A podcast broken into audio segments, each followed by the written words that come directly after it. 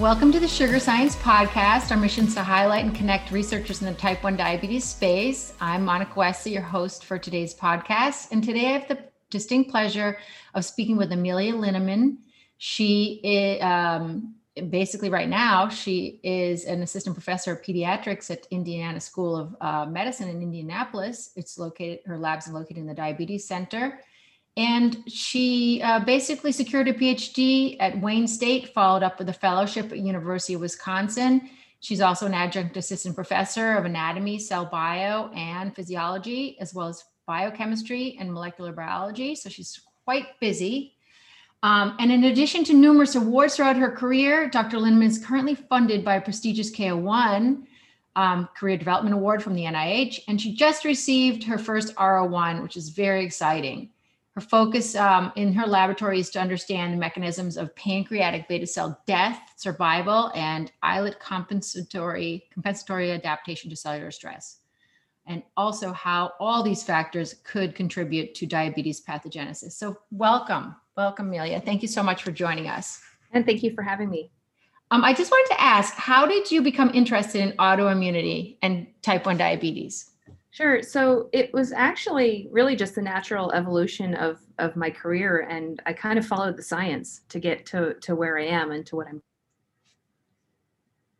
PhD, I started out studying how the physical architecture of chromatin influences gene expression networks, mm-hmm. and um, transitioned then to uh, first to studying um, transfactor regulation of gene networks in my postdoc but um, kind of felt that something was missing. And ultimately, I wanted to learn more about whole animal physiology. Um, and kind of felt that my research would never be what I wanted it to be without thinking about the whole system rather than just a single part of it. Um, so, so I ended up choosing to do a second postdoc um, where I worked with um, Dr. Dawn Davis at um, University of Wisconsin Madison, Right. Uh, and she's a physician scientist studying mechanisms of diabetes, um, primarily with a focus on, on obesity and type 2 diabetes. Um, she, she taught me a lot about diabetes and really got me hooked, um, but also gave me the freedom I needed to explore new concepts. So um, at, at, the time, I was studying uh, the regulation of a gene called cholecystokinin oh, yeah. uh, in beta cells. Um, and how it's regulated by GLP 1. And, um, you know, as I was digging through the, the literature, I got interested in this local production of GLP-1 in the islet and how that's regulated. And so, so you know, as I followed the science, it kind of led me to studying um, this uh, pleiotropic cytokine interleukin 6, which had uh, recently been shown to stimulate GLP-1 production from alpha cells. Um, so I thought, well, if IL-6 had these effects on alpha cells, um, what could it be doing to beta cells? I think that that you know IL-6 in particular has this this bad rap um, for effects on on um, uh, on the beta cell, but but when I really dug into it, I felt that that the support of it wasn't entirely clear um, in that context um, because it was often you know IL-6 plus something else. Um, it was never IL-6 alone that seemed to be having these negative effects. Um, plus, IL 6 has this interesting role in um, exercise. Where, where it seems to play a role in uh, glucose disposal, so so you know it seems to be doing these good things under certain conditions, bad things in, uh, under other conditions. Um, so so I got interested in this, um, and and ultimately started studying what it does in the beta cell. So it turns out that IL 6 stimulates this process called autophagy in the beta cell, um, which, you know, I know we're going to get into more later. Um, yeah. But we published a paper um, in uh, the FASEB journal in 2016, um, or was it early 2017? It's a bit blurry. I was starting my lab around then. Yeah, I'm um, sure it was. But but showing that that um, this stimulation of autophagy by IL-6 has a protective effect on the beta cells. Okay. Um, so, so as I said, around this time, I moved from Wisconsin to Indianapolis to start my lab um, at IU School of Medicine. And I joined this really fantastic group of colleagues that were mainly working on type 1 diabetes. And I had always been interested in the mechanics of, of type 1 diabetes pathogenesis, but moving here really gave me the additional resources and the environment to grow that part of my work. Yeah, there's a lot of excellent work going on. Um, you know, at uh, in Indianapolis, uh, and so that's exciting, exciting times. Definitely, and I mean, I think that that this sentiment that you're a product of of your environment is is definitely true, yeah. um, because I I learned a lot um, coming here and and gained access to um, you know resources and tissues and and things that that I didn't really know I could have access to before. Um, right made a huge difference. So, so anyways, we continued work on on IL-6 and uh, made a, a, beta cell selective receptor knockout model to study the effects of loss of IL-6 signaling on beta cell function, um, primarily using a chemical model of diabetes, uh, the multiple low dose streptozotocin model. Yeah. Um, and so this work was funded by by my K01. Great. And so we know that STZ kills beta cells by stimulating ROS accumulation and, and inducing um, DNA damage as well. Uh, and we found that IL 6 could reduce that ROS, um, reduce beta cell apoptosis, and actually delay diabetes onset in these STZ treated mice. Hmm. Um, and it did this through coupling autophagy to the antioxidant response. Okay, that is very curious. Yes, yeah. so, so now because um, many of the factors that are involved in type 1 pathogenesis um, have also been shown to cause ROS accumulation. We got really excited about studying autophagy in type 1 diabetes. Um, so, so I had a, a graduate student um, that had recently joined my lab. Um, her name is Sharanya Muralidharan. Um, okay. She's the first author on our recent diabetologia paper. I can't wait to um, talk about that. That's exciting. Yeah. So that's your first graduate student? Um, no, she's actually my second graduate student. Okay. Um, I had an MSTP student that was working on a, um, a more uh, uh, reactive oxygen species focused uh, uh, project in the lab, and he's now back in medical school, um, finishing well, up. This lab sounds like a very exciting place to be uh, if you're a young uh, student. So I, I hope so. bookmark this place. Thank you. Um, so, so anyways, I asked I asked Sharanya to go to the literature and find anything she could on autophagy and type 1 diabetes. And she came back to me with basically nothing. Um, and I was I was surprised. I couldn't believe it. Um, there's so much literature on autophagy and type 2 diabetes, but how could there be nothing really on autophagy and type 1? Yeah. Um, so so we felt you know really strongly that it made logical sense that autophagy um, had to be involved in in promoting beta cell survival in an environment that could lead to you know a type 1 diabetes phenotype so we decided to pursue these studies that then led to this paper that we're going to talk about yes and he, let's get to the meat of the sandwich here this is this fabulous paper that just came out um, january 2021 in uh, diabetologia pancreatic beta cell autophagy is impaired in type 1 diabetes and it came out in the bioRxives in september 2020 and then sort of you know its its grand debut in January 2021. So this is so interesting. Let's uh, first of all autophagy. It's defined basically specific to the beta cell in this case. Um, it really means it's talking about or it's defined as macrophagy or crinophagy. But what are uh, where are these types of autophagy seen in other cells and other disease states? Sure, sure. So um, uh, first of all, thank you um, for your compliments of the paper. Um, really excited that it's finally out. Um, so, so autophagy is a process that is present in virtually all cells, um, and it's critical for cell survival. Um, it uh, you know plays a key role in uh, nutrient sensing, in uh, recycling of, of damaged proteins and organelles, um, and is really a critical component of cellular homeostasis, um, including in beta cells. But you know, like any good thing, too much autophagy is um, is a bad thing. So too much autophagy is is detrimental to the cell. Yeah. So I think a lot of this um, is perhaps most widely studied in cancer. Um, so in in cancer cells, um, or perhaps in precancerous cells, um, autophagy can suppress tumorigenesis, uh, tumorigenesis by inhibiting cancer cell survival and and inducing um, cell death. Um, and I think that that kind of historically that is the role that autophagy was known for, um, yeah. inducing this cell cell death. Um, but it also has been shown to facilitate tumorigenesis by promoting uh, cancer cell proliferation and tumor growth. So I think really it's it's more of a finely tuned balance that seems to be most important. Um, and of course, in addition to, to cancer, there are also several um, autophagy related gene polymorphisms that have been implicated in, in a variety of autoimmune diseases, um, lupus, rheumatoid arthritis, psoriasis, uh, multiple sclerosis, to name a few. Yeah, the Um, cousin, and- the cousin diseases. hmm Yeah, yeah, and and so in addition to this, there's a lot of uh, literature out there demonstrating roles for um, autophagy and autophagy-related proteins in immune regulation and response to infection. Okay. And then, so let's see. So macrophagy and autophagy is impaired in mice and humans uh, as they progress to type 1. Crinophagy is reduced in T1D. So how does this, what, what can you say about this?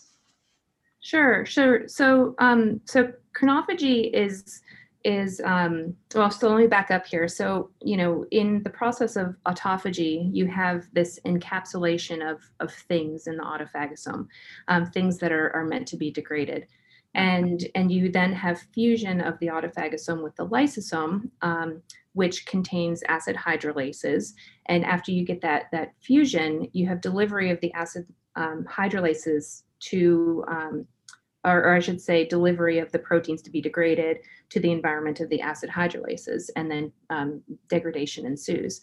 Um, crinophagy is related, but a little bit different in that it's the direct fusion of secretory granules with the lysosome. Um, and in the beta cell, crinophagy has been shown to play a role in the um, intracellular degradation of insulin to dispose of aged beta cell granules. Mm-hmm. Um, there was some really nice work on this subject um, in recent years uh, from uh, Emil Unanue. Okay. Um, and, and this work suggests that, that ineffective degradation and release of contents from chron- uh, the crinophagic pathway could actually, um, they suggested it could play a role in delivering peptides to the MHC1 presentation machinery and perhaps play a role in autoimmunity. So, you know, kind of the two together. yeah. Um, I think that there's a lot we don't know in this realm, um, but it's Well- very provo- provocative, right? yeah and you're just you've just opened it up i mean you've opened the you know opened the door into this realm um, and it looks like there's so much more to to to investigate i mean it's really an exciting area I, I agree. And, you know, it's kind of, we had this hypothesis going into it on the basis of what we know from type 2 diabetes. Um, and that is that, um, you know, autophagy is, is perturbed in the context of, of type 2 diabetes. And if you kind of go in and you mutate some of the um, factors involved in autophagy in, in mouse models, and then you put them on a high fat diet, um, you know bad things happen right? So so autophagy is certainly required for this um, compensatory response of beta cells to to stress. Yeah. So um, you know i think that it's really exciting that that we see some similar um, changes in autophagy in the context of type 1 and especially to see it in in the human tissue samples yeah no that's very important in human tissue samples because right there's been a lot of controversy oh you know how do mice really relate to the human disease et cetera. So when you see it in the tissue of uh, the tumor uh, the human samples that is meaningful.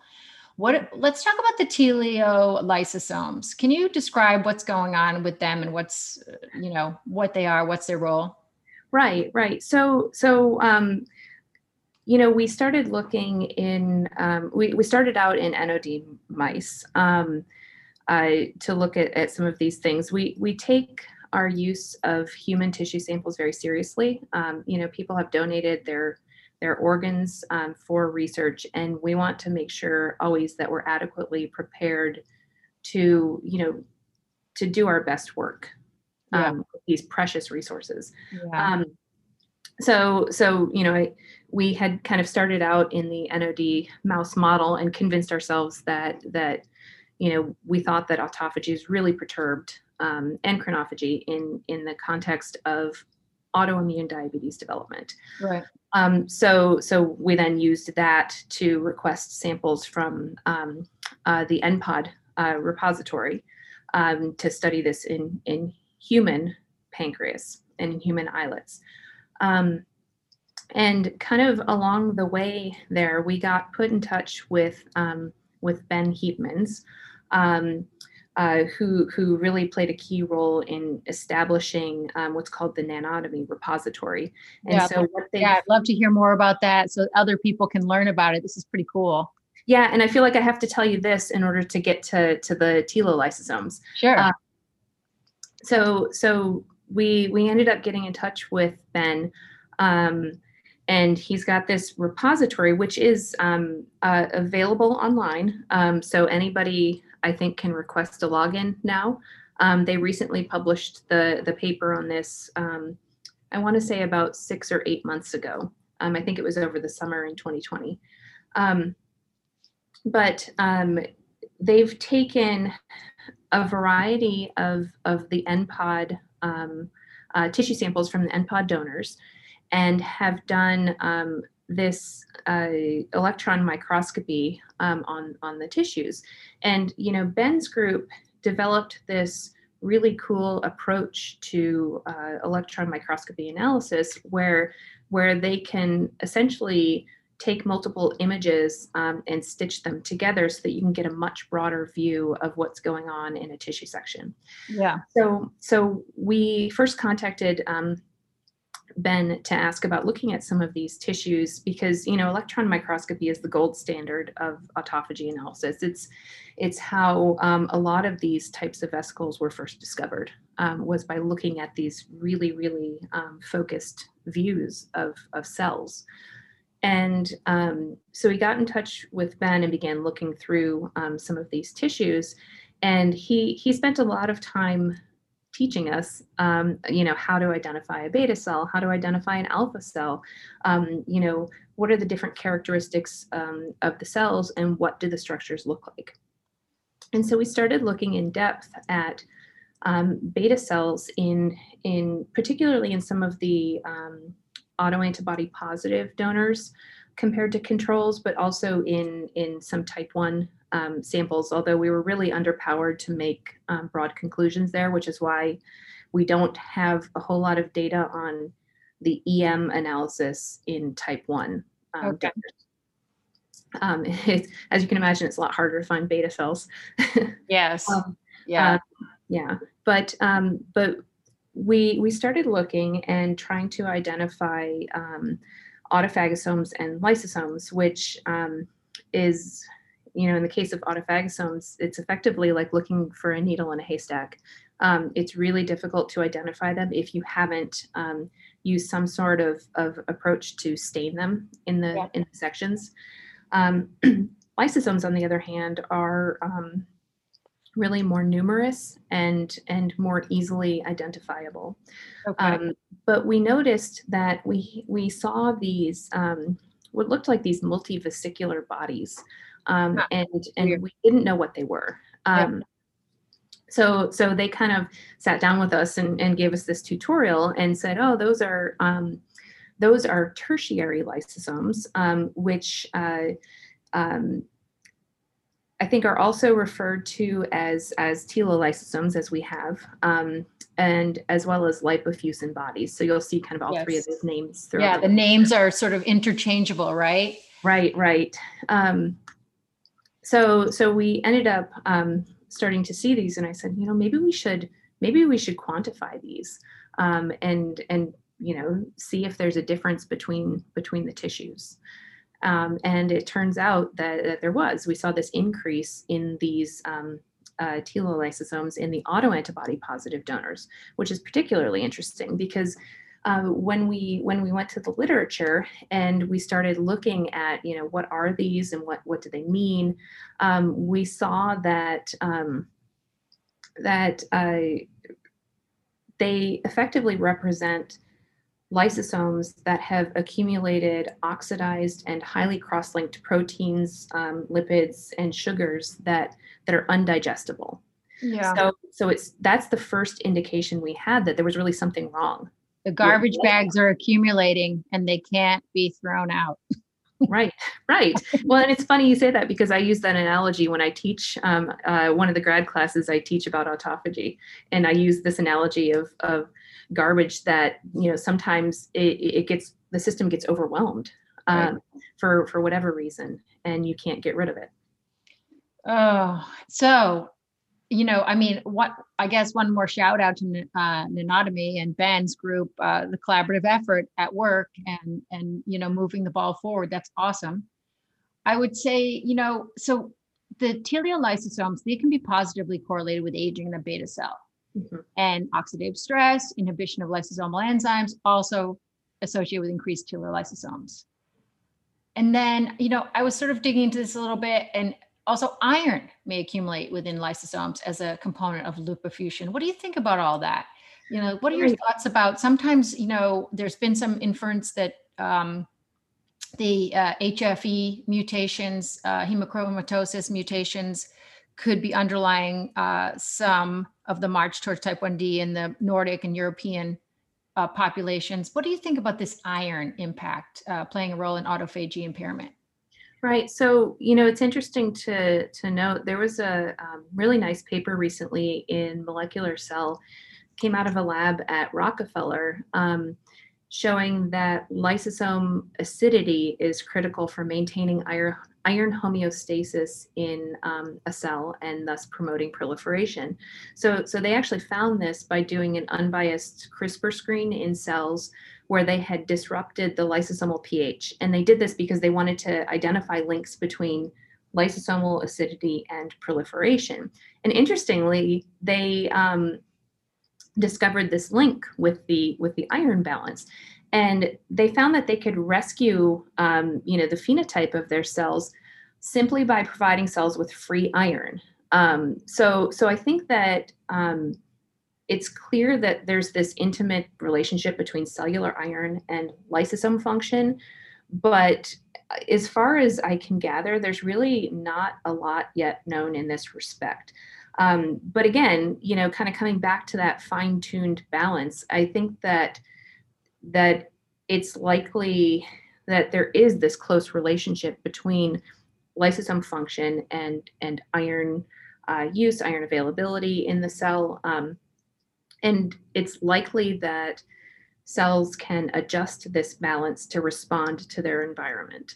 Yeah. Um, you know, as to the the genetic implications of, of some of these um, uh, you know SNPs that may be associated with with diabetes development, you know, I I don't really know. I mean, I know that that it's certainly possible that it could err on more on the side of of of iron regulation but you know maybe i'm biased in this regard but i think perhaps it's a little more likely that um, lysosomal function plays a role in this yeah. Um, you know there's interesting to look at some uh, hfe mutation tissue and see you know what's going on in in in their you know in their betas and maybe a, a global you know uh, tissue um, effect. I, I agree. Um, I think that would be very, very interesting. And, you know, in addition to that, one of the the things that we're particularly interested in is this um, lysosomal enzyme called cathepsin H. So um, cathepsin H is um, one of the type 1 diabetes risk loci that's been identified through these GWAS studies. And, um, you know, there's a clear role for the disease allele in cathepsin H with um, it's associated with uh, faster disease progression um, in newly diagnosed diabetes, um, as well as reduced beta cell function in uh, healthy humans. So, um, you know, there's not a lot we know yet about that. And what role does that have in iron homeostasis? You know, I know. And what um, has anybody looked at the proton pumps? Uh, uh, yeah, you know what? yeah, there is there is some some literature um, on that. Um, uh, so people have done some uh, uh, genetic knockouts of um, a key isoform of the vacuolar uh, type uh, ATPase that's present on lysosomes. Mm-hmm. Um, and, and when you knock that out, it does lead to impaired insulin secretion. Mm-hmm. So So, so Oh. There's so much to do here. Oh my gosh, I'm so glad you have that R01. Um, what about um, okay, let me let's just do a couple more. I'm sorry, I'm just like so interested in this, um, asking so many questions. But you know, did these when you looked at these tissues, did did you guys have a chance to look at whether or not the patient tissues had higher uh, teleolysosomes? Telolysosomes in their macrophage populations? Like, was it a global effect, or did you just have a chance to look at the beta cells? So, so we really, you know, we mostly looked at the beta cells, um, and, and you know, I guess I take that back. We looked at beta cells. We've also looked at alpha cells, um, uh, and and we do see a change in the number of telolysosomes in the alpha cell population as well. Um, I don't know what what that means yet, um, but we have not looked in in other cell types, so I can't Okay. really speak to that yet. Okay. And what about this, um, the origin of this nitrogen rim on the lysosomes, telolysosomes that you saw? That was weird. Yeah, I agree. Um, you know, again, you know, I hate I keep saying this. The answer is I don't know for sure. Um, but you know, the the main body of the lysosome consists of um, phospholipids. So we can see this um, in our elemental analysis um, that that was done. Um, we can see this represented by high levels of um, phosphorus and osmium, which is known to bind to lipids. And then we see this this kind of nitrogen nitrogen rim um, on these telolysosomes. And we think that it's likely representative of protein. So um, my thought is that that the increased nitrogen and thus increased protein in the telolysosomes could be indicative of an increase in undigested protein um, and potentially of defective lysosomes in the autoantibody positive group. You know, again, I can't say that for sure, um, but that's Yeah. that's my hunch. This will be so fun to see what um, you guys find. I wonder, um, let's see, a couple other angles. Uh, do you have an, a hypothesis of altered uh, lysosome dysfunction preceding uh, clinical hyperglycemia? What else can be said about that? Yeah, you know, this is um, something that that we kind of went back and forth with the reviewers um, of our of our paper on this. Um, you know, I think that the evidence suggesting defective um, lysosomes in the autoantibody positive donors is suggestive that that autophagy dysfunction could precede hyperglycemia. Um, but you know, we're here taking a static snapshot Yeah. of a very very dynamic process and i think that that ultimately we're limited in the conclusions that we can make from that um, i will mention that one other um, focus in my lab is to apply what's called intravital microscopy to the study of the islet and so so that's just a fancy word for um, microscopy of tissues in living animals Yeah. so, so we've been doing a lot of work using um, xenograft models where we take, um, uh, I mean, we can do this in the endogenous mouse pancreas, of course, but but we can also take human islets and we can transplant them into mice and study Right. how they function Yeah. after they engraft into the mouse. So, so ultimately, I think that that applying some of these methods is going to be the key to really understanding what's going on. Um, yeah, chicken or egg and the timeline. It's going to be really interesting. Right. Um, and again, um, you know, if I was a postdoc again, I would be definitely sending my CV to you. Well, we're, I'm hiring, so you know, we're- looking for for students, postdocs. Fantastic. Um, I, I want to just, just like two, three short more questions. Is there any overlap that you uh, can think of with lysosomal storage diseases and the phenomenon you're reporting, like Niemann-Pick, C, Mhm. or anything like that? Yeah, you know, it's it's funny. Um, we I don't have a, a great answer for that um, because we haven't really studied it um, in that context, but we have discussed the concept um, probably at nauseum in the lab um, that that type 1 diabetes could perhaps be characteris- uh, characterized as a lysosomal storage disease. Um, I think we don't really have enough evidence yet that directly implicates lysosome dysfunction in beta cell demise during type 1 pathogenesis. Um, but we are pursuing um, some of this now. So maybe if you ask me again in a year, I'll have a better answer. Yeah, it should be, could be some fun collaborations with other laboratories that follow, you know, that are focused on that. Definitely. And then if autophagy is impaired, what other impacts does it have subcellularly? Like could it uh, you know, could hampered autophagy result in like a defective proteasome? And that was kind of inferred by this Cuervo et al. paper in 1995, way back when. Yeah, yeah. it's like the proteasome, right? That's involved in like getting, you know, scrambling up whatever's around for the MHC1 to present. So, like, could right. this be messing up the proteasome? Uh, I, absolutely. Um, you know, um, first, let me just say that Ana Cuervo has done um, really some fantastic work in this realm, um, mm-hmm. and she's got a large body of literature. Um, um, you know, a lot of it is focused on on chaperone-mediated autophagy, but but she's really done a lot uh, in that realm.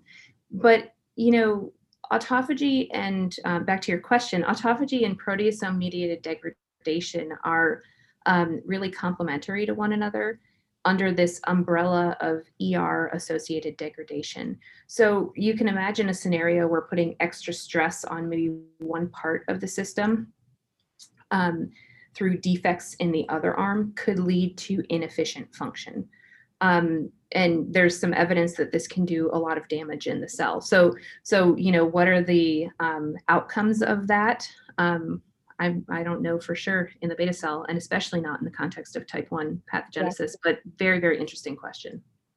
Yeah, well, it'll all be seen. Maybe, maybe um, Ana might get interested too. The more the merrier, I say, because, you know, I really believe that. I mean, we have the proof of concept with the COVID pandemic. More scientists got involved, science was accelerated, vaccines were created. So yes. hopefully, let's, you know, hopefully that will be um, the organic interaction that comes from some of um, these podcasts and people hearing them. Um, I wanted to, uh, you know, there's, I wanted to ask, you know, we're, or tell, say that, you know, we're looking forward to hosting you at our upcoming sort of off the record next week, at February 25th. That's a private discussion of experts around the globe about uh, autophagy and senescence, what it, what it means and whether it's even connected or not. Um, and so that'll be very exciting. And thank you again for participating um, as an expert in this field. I wondered um, if there's anything else you want to add to our listeners or, um, you know, anything else you'd like to share. Yeah, so um, you know, you mentioned this this autophagy senescence link, and you know, the link between autophagy and senescence is you know is not even a teenager yet right it's a it's about 10 years old and so so i think it's really not completely hashed out. Um, it seems to be cell type dependent as to whether autophagy promotes or inhibits autophagy. I'm sorry yeah. whether um, autophagy promotes or inhibits senescence. Um, and and there's a lot not a lot that's known yet especially in the beta cell. So so i think that that it is clear that um, there is a link, and and I'm looking forward to seeing what we can figure out um, and and what that link means in the beta cell. Um, you know, I, I look forward to seeing kind of where this leads, and hopefully, you know, we'll be able to to have an impact on on the field in really in understanding some of these early mechanisms of dysfunction um, within the beta cell that that alter this dialogue with the immune system and could potentially lead to autoimmune attack. Yeah, because really that's at the heart of the question. Even if, you know, there's a um a practical cure where people, you know, uh, are in remission, so shall we say, from type 1 or they can manage it with technology there's all the question will always be there what is the beginning of this disease? Why does it happen? What initiates it and i think you're on the forefront of asking those questions and examining those questions and i my hat is off to you i think this is such a great um, such a great uh, place for young scientists to flock to and um, you know in, as we said indiana is a great place you're an awesome mentor and so thank, you. again. And I hope that everyone, um, I hope you'll get some uh, CVs after this, after this podcast airs. Thank you so much. This has been great. Thank you again.